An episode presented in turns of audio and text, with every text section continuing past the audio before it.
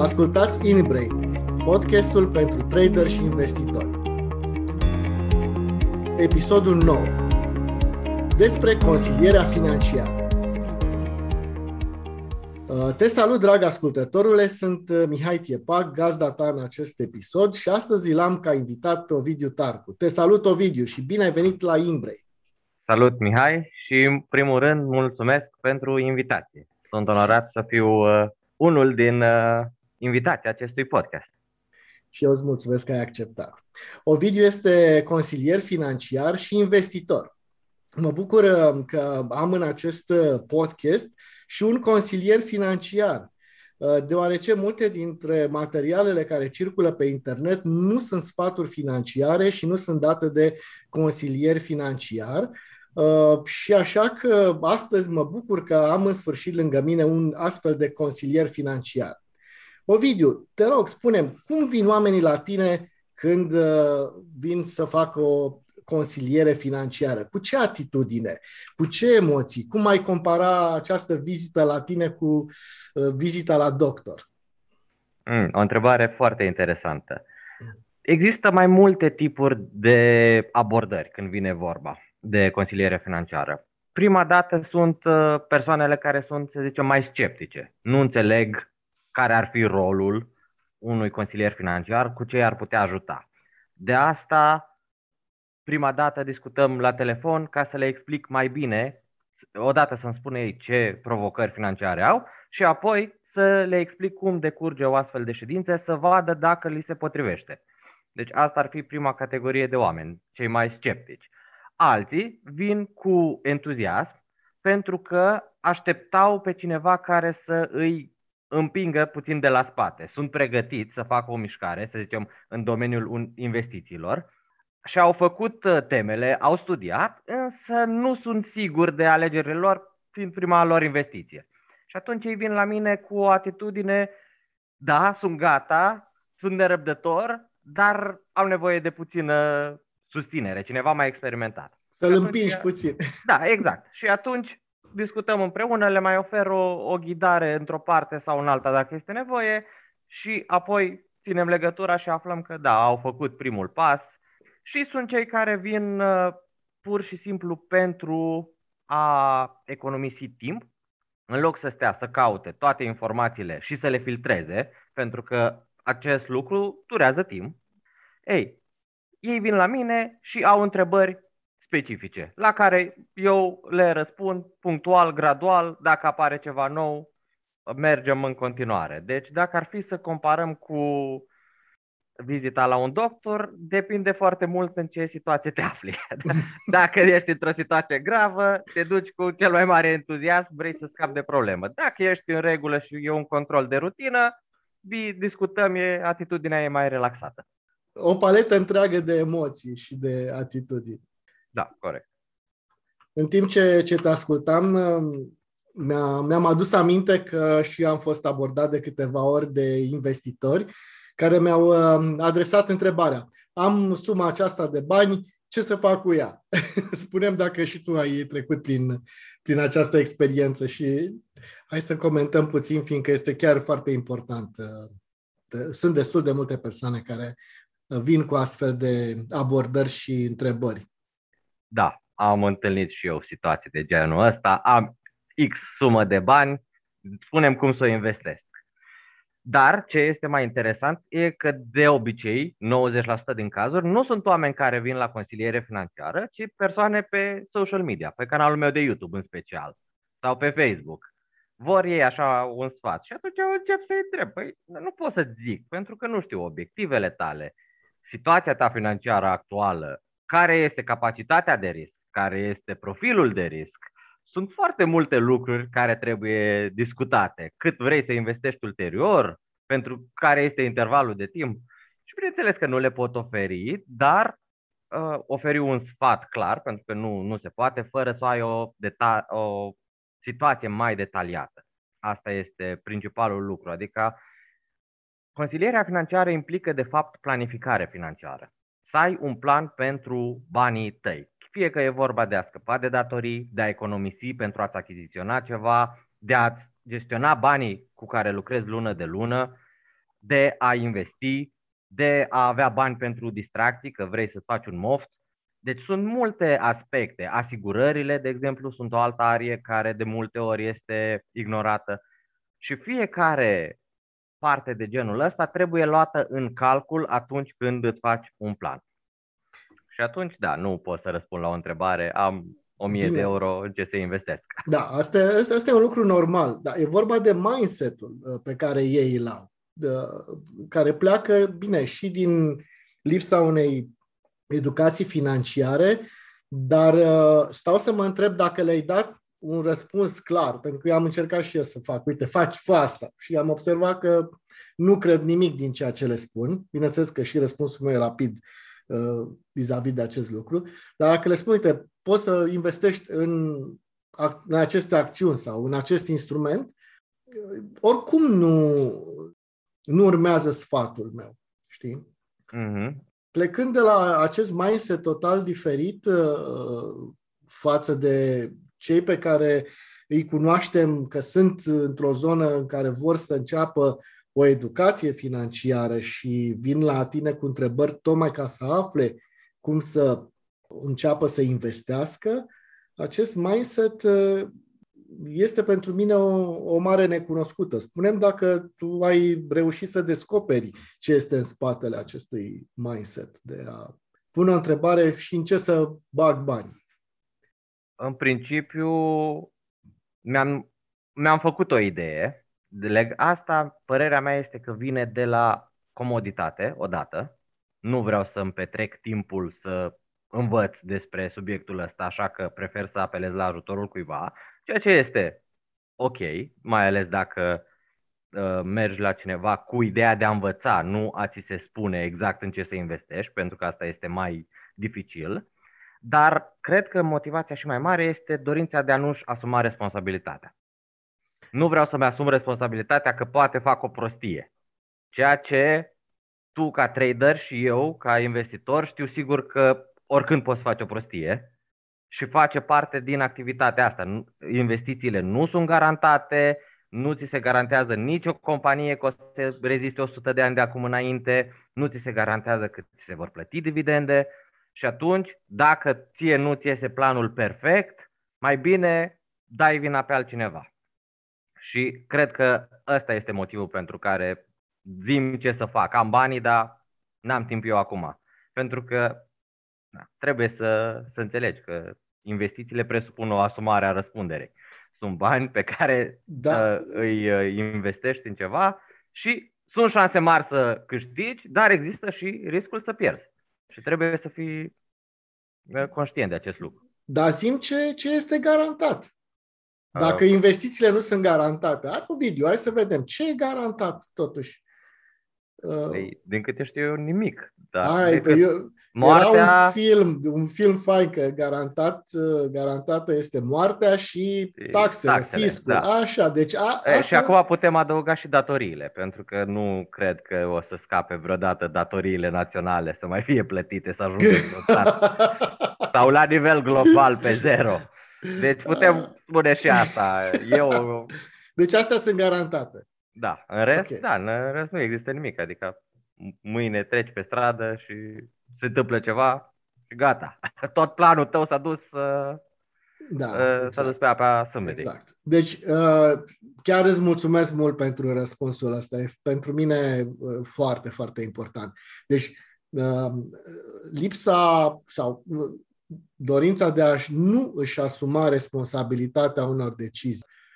Bun, da. Uh, sunt foarte, foarte curios și vreau să-mi răspund sincer. Ce emoții ai avut tu când ai făcut prima investiție? Cum a fost? Prin ce ai trecut emoțional? Mm, depinde care o luăm ca e prima investiție, pentru că la prima, efectiv prima investiție, nici nu am simțit-o, pentru că am investit printr-o asigurare unit linked. Și asta a fost prima mea investiție, pe care eu personal o consider cea mai proastă investiție pe care am făcut-o. Dar ideea este că banii fiind umluați din buzunar, neavând experiența pe care o am acum, am fost ghidat. Ok, facem alocarea portofoliului în felul ăsta. Am înțeles ce presupun, ce sunt instrumentele, având o pregătire în domeniul economic, tocmai terminasem masteratul, deci știam ce înseamnă o acțiune-obligațiune. Dar nu știam ce, care este efectul alocării portofoliului când investești. Nu înțelegeam uh, ce se potrivește pentru vârsta mea și orizontul de timp și așa mai departe. Banii fiind luați, nu am avut aproape nicio emoție. În schimb, a doua investiție pe care am făcut-o a fost în niște fonduri mutuale de la banca cu care lucram. Era ceva perioadă promoțională și mi-au prezentat, până atunci nici nu știam de posibilitatea de a investi. Acolo a fost un pic mai, uh, să zicem, am avut un pic de emoție, erau primii bani pe care chiar simțeam. A trebuit să fac eu ordinul de plată din contul meu către contul colector al fondului. N-a fost o sumă foarte mare, vorbim de 2000 de lei, dar eu atunci abia terminasem masterul, deci era o sumă importantă pentru, pentru mine. Dar în același timp a fost o dată și apoi s-a automatizat procesul și din nou, nu am mai simțit foarte mult, însă cunoșteam deja ce înseamnă, mă, mă informasem mai mult și nu mai aveam emoția asta atât de mare. Înțelegeam în ce investesc, citisem informațiile cheie, vedeam portofoliu, nu mă mai speria ideea că, wow, în ce investesc eu. Deci asta, acolo a fost o mică emoție, dar nu foarte mare. Nu știu, poate din cauza că nu am lăsat să mă afecteze acest lucru, poate asta a fost motivul, dar nu am avut o, să zicem, o, o explozie de energie. Vai, am făcut prima mea investiție. Nu, a fost ceva ok, ceva nou, emoția unui lucru nou, dar uh, cam atât. Nu, teamă? Nu, Te-a încercat sentimentul de teamă? Nu, nu, nu, pentru că aveam uh, un fond de urgență pus deoparte și știam că chiar dacă Bun. se întâmplă ceva cu banii respectivi, fiind prima investiție, da, există șanse să o pierd, dar nu foarte, nu mă afectează foarte mult. Adică lucrez da. în continuare, nu, nu-mi riscam toate economiile într-o investiție. Și erai convins că mm, investiția este în regulă, că e bună, că faci bine ceea ce faci? Uh, Să ai avut o îndoială? Com- convins, uh, convingere rezonabilă, ca să zic așa. Rezonabilă, adică... Rezonabilă, da. Sună bine, am încredere că ce am ales eu e ok pentru mine. Da. În momentul respectiv. Um, da, aici vreau să-ți fac o destăinuire. Uh, prima dată când am văzut un material înregistrat uh, cu tine și să știi că apreciez foarte mult uh, materialele tale, sunt foarte, foarte, foarte bogate în, în conținut și aduc multă valoare. Um, erau despre fonduri um, mutuale, iar eu sunt un, sau fonduri de investiții sau bonduri Uh, sau instrumente cu grad mic de risc, dar cu un randament la fel de mic. Uh, și eu, uh, pe vremea aceea, și acum aș putea spune, cât voalat, eram un dușman al acestor instrumente cu risc mic și cu un randament mic. Însă, urmărindu-ți materialele, ai reușit să mă convingi, serios. Ești, uh, din punctul ăsta de vedere, de fapt, uh, nu mai convins tu, uh, vorbești cu atâta convingere și oferi informații atât de, de importante încât mi-am schimbat părerea despre aceste instrumente. Spune-mi însă ce recomanzi celor care sunt la început de drum cu investițiile, care este recomandarea ta și din punct de vedere al, al mentalității, al atitudinii, al um, psihologiei de investiții, uh, ce, ce le recomand să facă la început de drum? Care ar fi uh, primul pas pe care l-ai recomanda? Păi, în principiu, prima regulă când vine vorba de investiții este să nu investești în ceva ce nu înțelegi. Deci asta e primul, primul lucru pe care trebuie să-l faci, este să începi să te familiarizezi cu instrumentele de care ești interesat. Și din fericire avem foarte mult noroc, internetul este plin de informații de genul ăsta, nu trebuie să plătim sume extraordinare de bani ca să avem acces la informații, nu trebuie să ne deplasăm, totul se face de pe laptop, de pe telefon. Prima lucru, primul lucru pe care să-l faci, pentru că ce, cu ce te ajută asta? În primul rând, capeți mai multă încredere în tine, afli niște informații noi care te ajută să înțelegi mai bine mecanismele și cum funcționează investițiile. Și în al doilea rând, ce am observat eu este, la mine personal, dispare frica. Frica de necunoscut. Ok, nu pot să investesc în asta. De exemplu, eram la o discuție odată la o terasă acum 2-3 ani și venea cineva și spunea, păi, oh, să investești tu în bursă, că dacă consideri așa sigur, că mâine poți să pierzi toți banii. Atitudine de genul ăsta vine mai degrabă din frică, din necunoaștere, de a nu înțelege că, de fapt, bursa reprezintă niște companii reale la care tu ești client, le dai bani lună de lună și investind în ele, beneficiezi de o parte din profitul lor. Fie că vorbim de profit efectiv, fie de aprecierea valorii.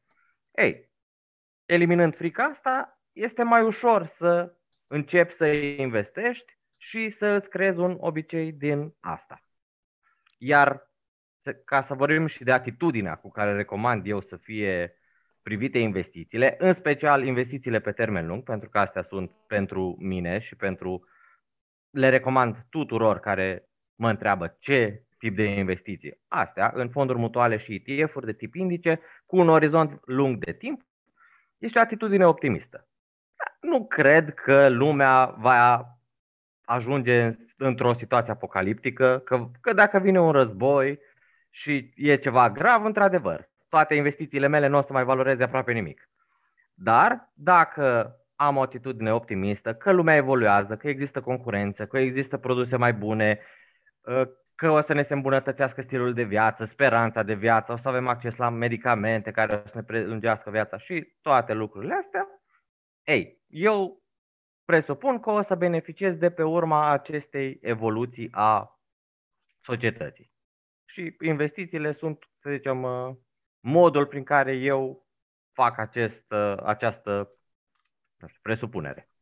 E ca și cum cu ajutorul investițiilor tale, de fapt, ții pasul cu economia. Da? Nu, nu rămâi cu niște bani blocați. Dacă economia se duce în jos, uh, oricum banii tăi, uh, din punctul meu de vedere, sunt la fel de jos dacă îi ții sub salteas. Ca investiții, cel puțin ai o șansă să, să crești odată cu, cu creșterea globală, zic exact. eu. Da. Exact. Cam asta e ideea și principiul, viziunea pe care eu încerc să o prezint. Nu sunt lucrurile chiar așa de rele și trebuie să vedem lucrurile cu optimism. Că dacă tu consideri că în 10 ani o să avem apocalipsă, probabil ar trebui bine să investești în apă îmbuteliată, în conserve și în lucrurile care se strică foarte greu și să-ți construiești un bunker atomic. Da, eu le mai recomand să investească în companii cu care lucrează direct. Da? Dacă iau curent de la Engie, să investească în acțiuni de la Engie. Sau fac cumpărături de la Metro, să cumpere și acțiuni de la Metro. E o strategie și atunci găsesc lucrurile puțin mai palpabile. Um... Da, și asta este o metodă pe care o recomand când vine vorba. Ok, nu ne uităm la fondul de investiții, hai ne uităm la companiile din cadrul lui. Și când te uiți la BT, ai cont? Dacă ești în Transilvania, cel mai probabil. Da. Dacă ai uh, curent electric, folosești electrica. Dacă ai internet, posibil să fie de la Digi. Dacă folosești gaz, Transgaz și Romgaz sunt principalii furnizori. Și atunci, da, faci lucrurile mai palpabile și dispare din nou frica aia. O, în ce investesc eu? Într-o acțiune. Nu, într-o companie care are produse, servicii pe care tu le folosești. De ce să nu profiți? Exact. Da, dar eu ți-am adresat întrebarea asta cu un gând ascuns și văd că eviți, da? Tu ai un, uh, tu ai un produs acolo și aș vrea să ne povestești despre el. Da? E vorba de cursul tău. Da, da. Am uh, în prezent am un curs destinat începătorilor, investitorilor începători, pentru investiții în fonduri mutuale și ETF-uri de tip indice pentru că eu le consider pe ele cele mai potrivite pentru un investitor obișnuit, care poate nu e nici pasionat foarte tare de domeniul finanțelor, nu vrea să stea să analizeze companii, nu vrea să se apuce de tranzacționare, vrea doar ca banii lui să nu-și piardă valoarea datorită inflației.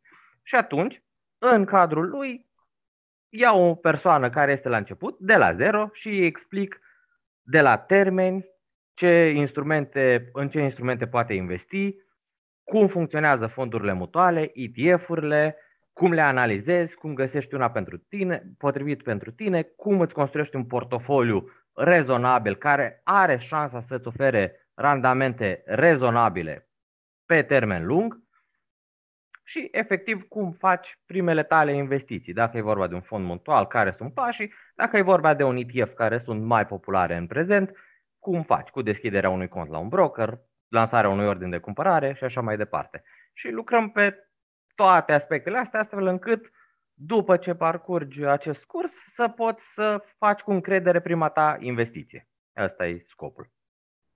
În încheiere vreau să-ți mai adresez o întrebare la care m-am gândit de foarte mult timp. Vreau să te întreb despre liniștea financiară. Uh, fiindcă pe tine te-am auzit de cele mai multe ori și dacă până acum termenul de libertate financiară a fost folosit de atâtea ori și s-a devalorizat, uh, mie mi se pare că ceea ce ne comunici prin această liniște financiară este mult, mult mai puternic.